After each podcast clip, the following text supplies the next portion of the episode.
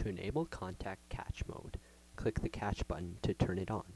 Control click or right click the link button and choose content link mode.